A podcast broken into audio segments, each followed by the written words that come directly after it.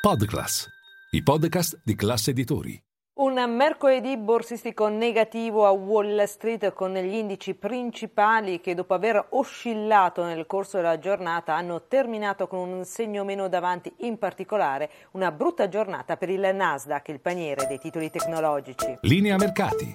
In anteprima, con la redazione di Class CNBC, le notizie che muovono le borse internazionali. Una giornata ricca di notizie a Wall Street si è partiti addirittura prima dell'inizio della seduta con la pubblicazione del dato sul fronte dell'inflazione a stelle strisce che è andato decisamente meglio del previsto per quanto riguarda l'inflazione cosiddetta headline, addirittura scesa sotto le attese degli analisti dal 6% del mese precedente, si è arrivati infatti al 5% del mese di marzo leggermente invece in crescita l'inflazione core, ma esattamente come erano le aspettative degli operatori. Poi alle 20 ora italiana c'è stata l'altro momento importante a Wall Street, ovvero la pubblicazione delle minute della Fed, tante le informazioni contenute proprio nei verbali dell'ultima riunione del FOMC, a cominciare dal fatto che alcuni dei partecipanti avrebbero alzato i tassi dello 0,50 e non dello 0,25 come poi si è effettivamente effettivamente verificato, ma sono stati frenati dalla crisi delle banche statunitensi,